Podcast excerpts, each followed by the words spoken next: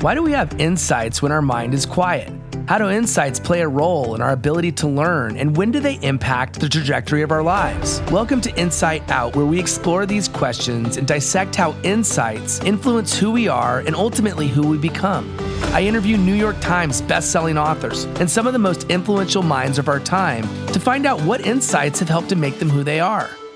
When I realized that the world worked in many different ways, I'm going to choose to create a life that is specifically designed for me. I see infinite capacity to think and create. That's the magic that we all have. You can tap into that any point in your life. You just have to decide to do it. And as a leader, you have to be a transition figure. As Dr. Covey said, be a light, not a judge. Be a model, not a critic. If you're like me, constantly working to design a life that will allow you to reach your fullest potential so that you can leave your mark on this planet, then you're in the right place. I'm glad to have you on this journey and hope you enjoy this episode of Insight Out. Oh man, am I excited for this one. David Meltzer's on a mission to empower over 1 billion, yes, that's billion with a B, people to be happy. He is a three time international best selling author. He's a top 100 business coach, the executive producer of Entrepreneur's number one digital show called Elevator Pitch and he's the host of the entrepreneur podcast, The Playbook. As if that's not enough, he's also the co founder of Sports One Marketing, and he formerly served as CEO for the renowned Leigh Steinberg Sports and Entertainment Agency, which in case you don't know, that agency and that agent was the inspiration for the movie Jerry Maguire. And David is quickly tracking toward his mission by providing one thing more than anything else, and that one thing is value. And you'll see on this episode exactly what I'm talking about because this one is chocked full of nuggets. On the show, we talk about why we should pay attention to the fact that everything vibrates. He shares why advice from the people that we love most is often the advice we should not take. And he also says that we should vote for what we want, not what others want for us. David passionately shares his insights about the power of receiving. I love this concept and that we should allow receiving to come through us so that we can serve others.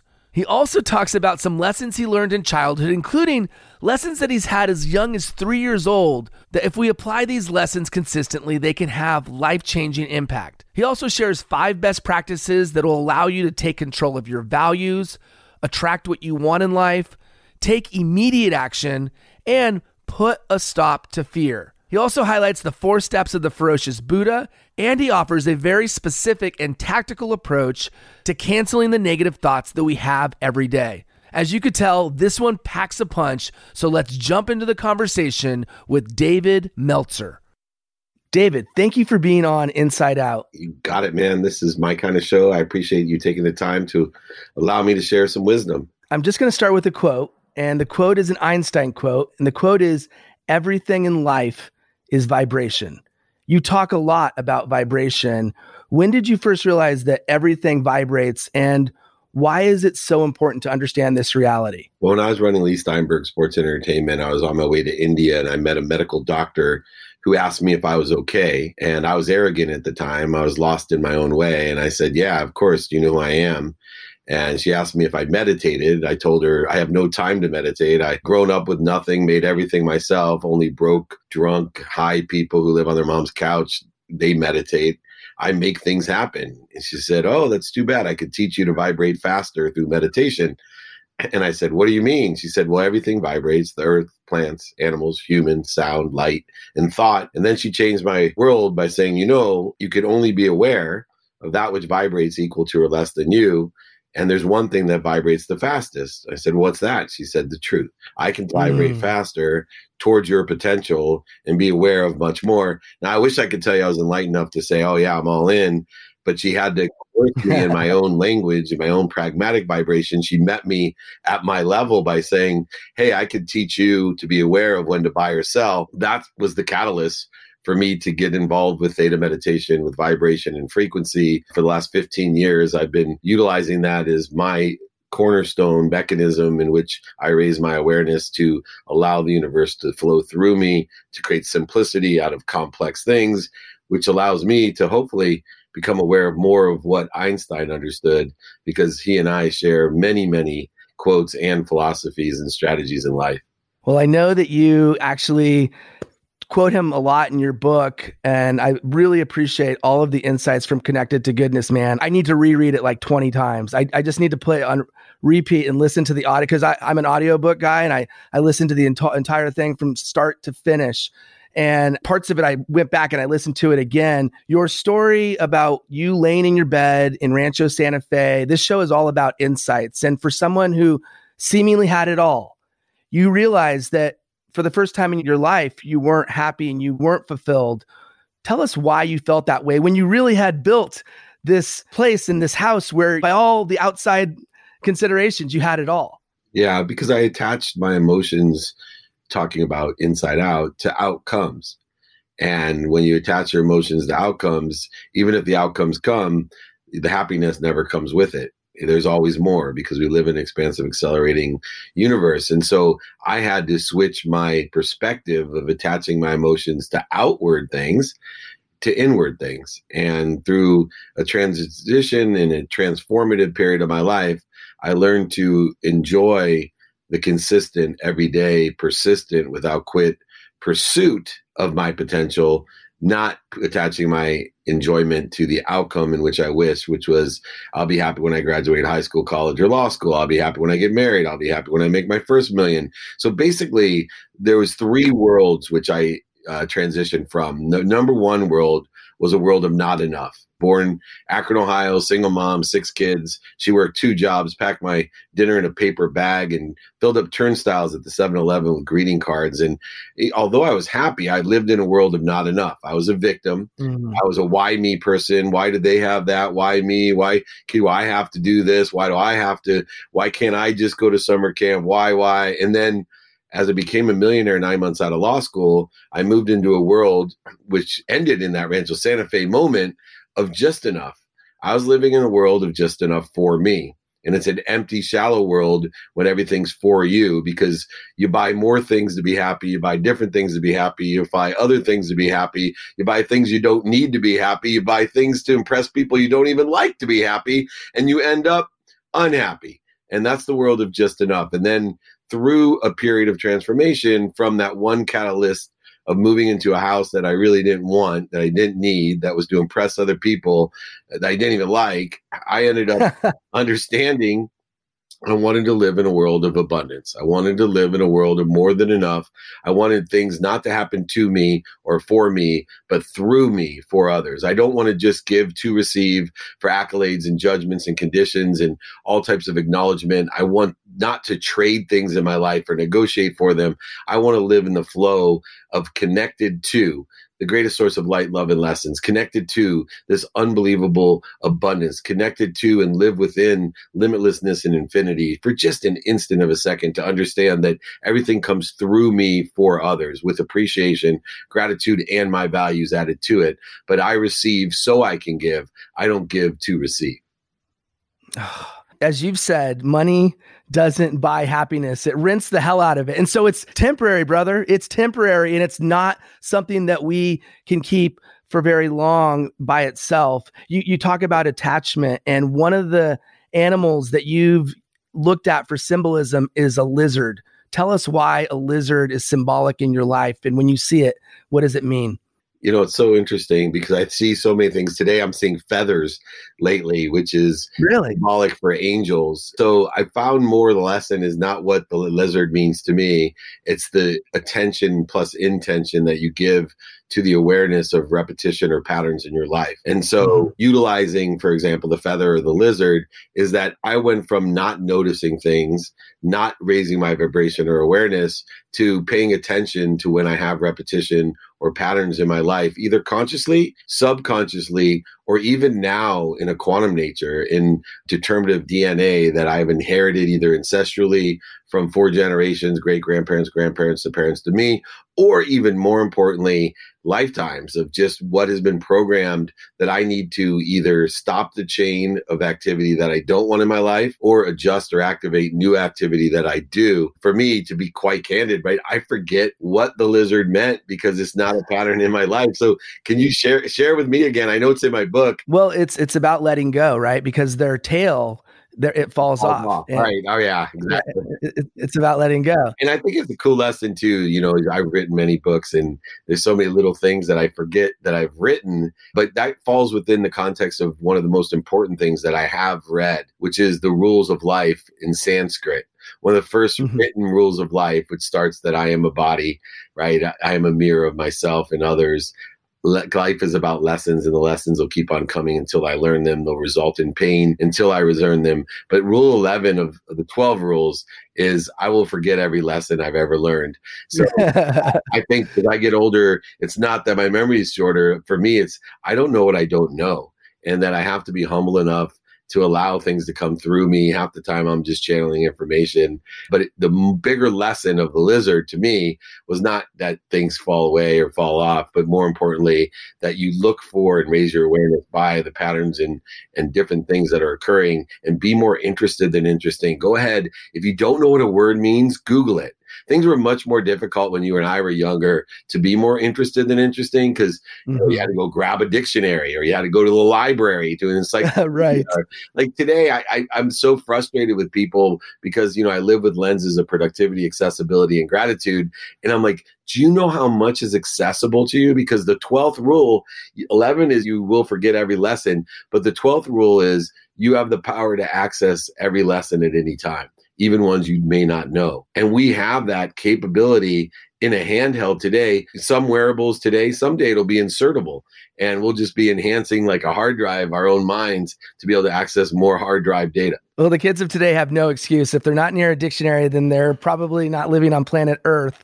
And I'll give you some grace, brother, because I read the book over the weekend. You wrote it probably seven years ago. I think it was released in 2014. So, yes, you're not going to remember every lesson you've learned, nor every lesson you've taught. Yeah. You've learned a lot from your family from your brother. You talked about interested rather than interesting, your grandfather, and obviously make a lot of money, help a lot of people, have a lot of fun. I mean, I love that as a through line for your life. Your mother is very special to you.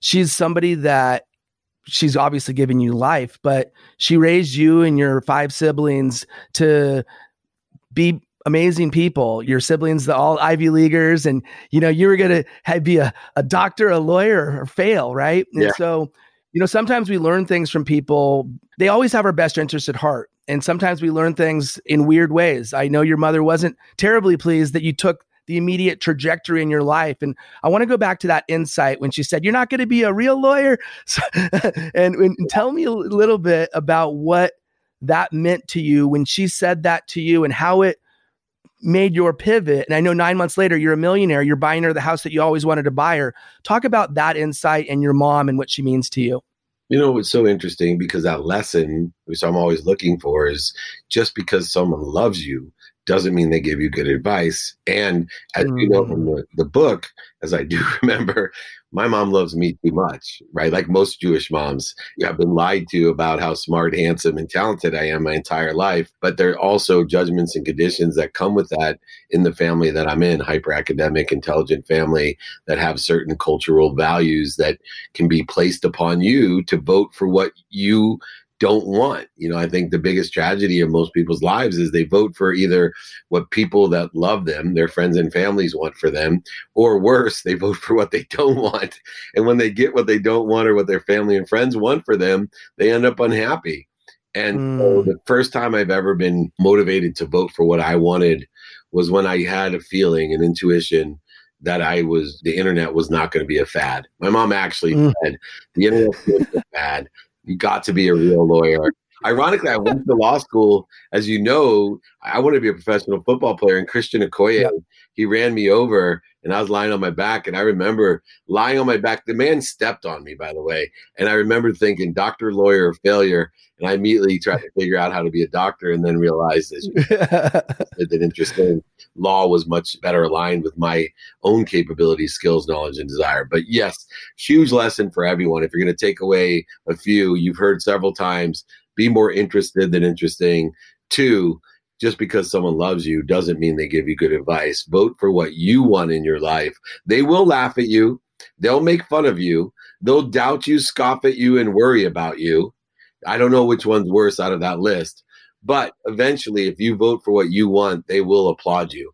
And I have proven that again and again from wanting to play college football to my first career in selling legal research online to raising hundreds of millions of dollars in the internet in the Silicon Valley to running the first smartphone in the world to running Leigh Steinberg Sports and Entertainment to becoming an author, a speaker, an executive coach, a TV producer, a movie producer, and now my personal brand on digital content I think has provoked, especially with my mission of empowering over a billion people, more laughter, criticism, scoffing, etc. And here I am three and a half years later, and I've never been applauded so much or so loudly when I faced the biggest adversaries, the people who cared most about me, telling me, Who do you think you are, Tony Robbins? What do you think you are, Jesus? and I said, No, and the internet's not a fad either, but I'm going to enjoy the consistent, persistent pursuit of my potential of empowering the whole world to be happy. And I'm well on my way. Well, the closest people to us feel a sense that they can say things that maybe there's a comfort because they are close to us and they say things. Speaking of people that are close to you, I and by the way, as a fellow five seven man who wanted to play professional sports, I relate. I was a baseball guy. I went all the way to college, and you know I thought I could be pro, but I did have a rude awakening when I saw the six foot four guys all around me smashing the ball over the fence. So totally relate to that as well. I want to talk about DNA for a minute, and I want to talk about the impact your grandmother had on you. I know we're going way back here, but you you said you were bored. I'm bored, grandma. And she says, stupid people get bored, smart people figure out things to do. And that changed you. And you you say it changed you on at a DNA sort of cellular level. Quantum. Your neural pathways. Yeah. So tell tell us about that. How does that work? Yeah, so you know, I was working through some issues as I went through my transformation, and this doctor that I was working with, the one that taught me to meditate, said that I carried an energy that I was stupid. And I told her, You're crazy. I might be insecure about my height, my nose, you know, other things in my life. I'm very secure in my intelligence. Although I'm not quite as academic as my siblings, I've never really felt inadequate. On the basketball court, completely inadequate, but never was I insecure about my academic or intelligence. So, what are you talking about? She said, No, no, you think you're smart. In fact, you're projecting you're smarter than you are because you carry an energy that you're stupid. It started when I was little because my siblings were so hyper academic. I became inferior in my mind and energy. And then my grandmother would consistently, because I was, you know, bored, say bored people are stupid. And I would carry, and it built within your own quantum being. When you have consistent behavior, it is a hard drive, your DNA. It's a quantum mm. being and it can also carry over from four generations it can carry over from lifetimes but you have to be well aware of your energy because there's so many people that live their life and this is a huge thing that happens and, and especially my executive coaching i deal with it a lot. You can think say do and believe all the right things but the same stuff keeps happening in your life those are the patterns. Those are the lizards right. that you have to look for. You know why is it and it works both ways by the way. You know we all know the big idiots in the world that think say do and believe the wrong things but they keep attracting all the good stuff into their life because it's quantum. It's a higher frequency. Now if they keep continually doing the wrong things it could shift and activate different DNA and change that either this lifetime later on, which is more likely than future lifetimes, but it could happen. So if you see like a big idiot out there that has everything, you have to realize that they maybe had put in some great good deeds and done and thought and said and done all the things for multiple lifetimes or their great grandparents grandparents and parents put in the work. So they were programmed to carry out a calling signal a frequency that's attracting the right things in their life even though they're thinking saying and doing all the wrong things. Or if you in your life are thinking saying and doing all the right things but you're not getting what you want go ahead you email me because i know exactly how to shift that energy. I've done it for myself and I've been in habitual energy quantum natures that have brought those patterns, good ones and bad. And I keep the good and I change the bad. Yes, and the the pattern piece right there is just absolutely critical for us to be self-observant to recognize when we're seeing common themes in our lives and I think that is why mindfulness and self being self-observant is such a powerful asset to have. But at the same time, people don't necessarily when we say this they don't always receive it, right? And I think people have a hard time receiving things. Talk a little bit about that because you, you've talked about the power of receiving, and it could be something like knowledge or it could be something like a compliment or things like that. Why is receiving, we all know giving is important, but why is receiving also important? I think receiving is the most important thing because we can't give what we don't have. One of the great shifts in paradigms of my life is I believed the more that I gave, the more I would receive. Well, that becomes a trade and negotiation, a matter of scarcity, of limited mm. quantity. Quid pro pro. Yeah in a matter of you know transition for me was i'm going to just focus in on receiving with the good intention of what i'm going to receive i'm going to give away and when i did that it got rid of so much interference guilt offense resentment all of the different energy that exists when we feel bad not worthy of receiving a lot of energy that i carried was not worthy and partly because my mom sacrificed so much she invested so much in us. I just talked about this the other day. I don't know if you've heard of Cameo, but you know, people pay me a hundred dollars to take 30 seconds to videotape something for them. You know, happy birthday from David Meltzer. And I'm thinking a hundred dollars for 30 seconds. I've made a hundred thousand dollars for a speech before. My mom made seventeen thousand dollars a year. So she had to work two jobs teaching second grade at a private school. $17,000 a year and I stepped on stage for 45 minutes and made 100 grand. I had worthy problems, right? Mm-hmm. And I could never have received that before. I, I, would always downplay how much I would charge. I would always, but once I realized, you know what? That 100,000 is going to go. I, I'm not going to keep a penny of it. It's all going through me for others. So I feel super good, way better than giving $10,000 to charity receiving $100,000, giving that value to others, and giving the $100,000 away. More you receive, the more you can give, including gratitude, forgiveness, health, and accountability. I have a great saying during COVID. People are like, hey, man, stop talking about smiling through struggles. Stop talking about how great things are. I'm like, look, bro, let me just tell you this. I can't be poor enough to make you rich, but I promise you one thing I can be rich enough to make you rich. That is guaranteed.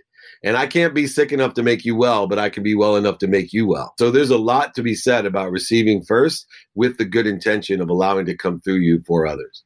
And you mentioned gratitude as you were speaking. And I know that's another through line in your life and something that you've really focused on is being grateful.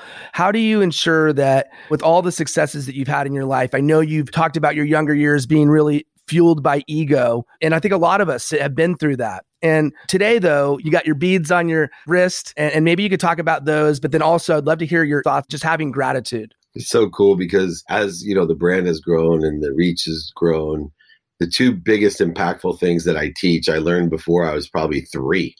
One is to say thank you before I go to bed and when I wake up. If you want to change your life, I guarantee it. 30 days, if you say thank you before you go to bed and when you wake up, it'll change your life guaranteed.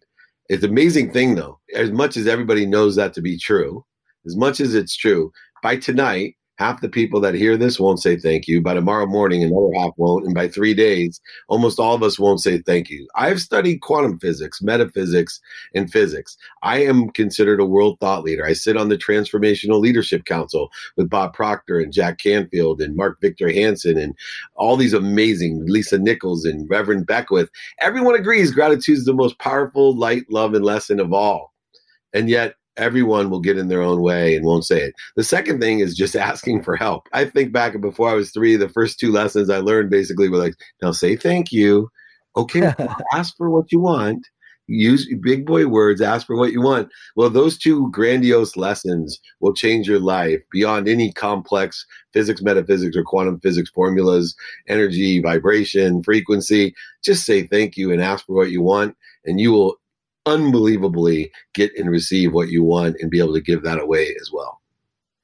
Why do people not listen? And how can they change? If somebody's listening to this right now and we just called them out, you called them out, I'm going to call them out also. They hear it, they even believe it, but they're not going to do it. What's your advice for somebody to flex that muscle? Because it is something that if you practice enough, that it becomes, I think, easier. Yeah. Curious what your thoughts are. Five daily practices. One, practice taking inventory of your values every day. Don't be afraid of being a hypocrite and changing your mind. That's growing, accelerating. Two, as I stated, ask and attract. Ask how you can be of service and value and learn the question Do you know anybody that can help me? Three, be a student of your calendar. Learn the formula of luck. Attention plus intention equals coincidence. Study what you have planned, what you don't have planned, and the sleep. Use the lens of productivity, accessibility, and gratitude. Do things now.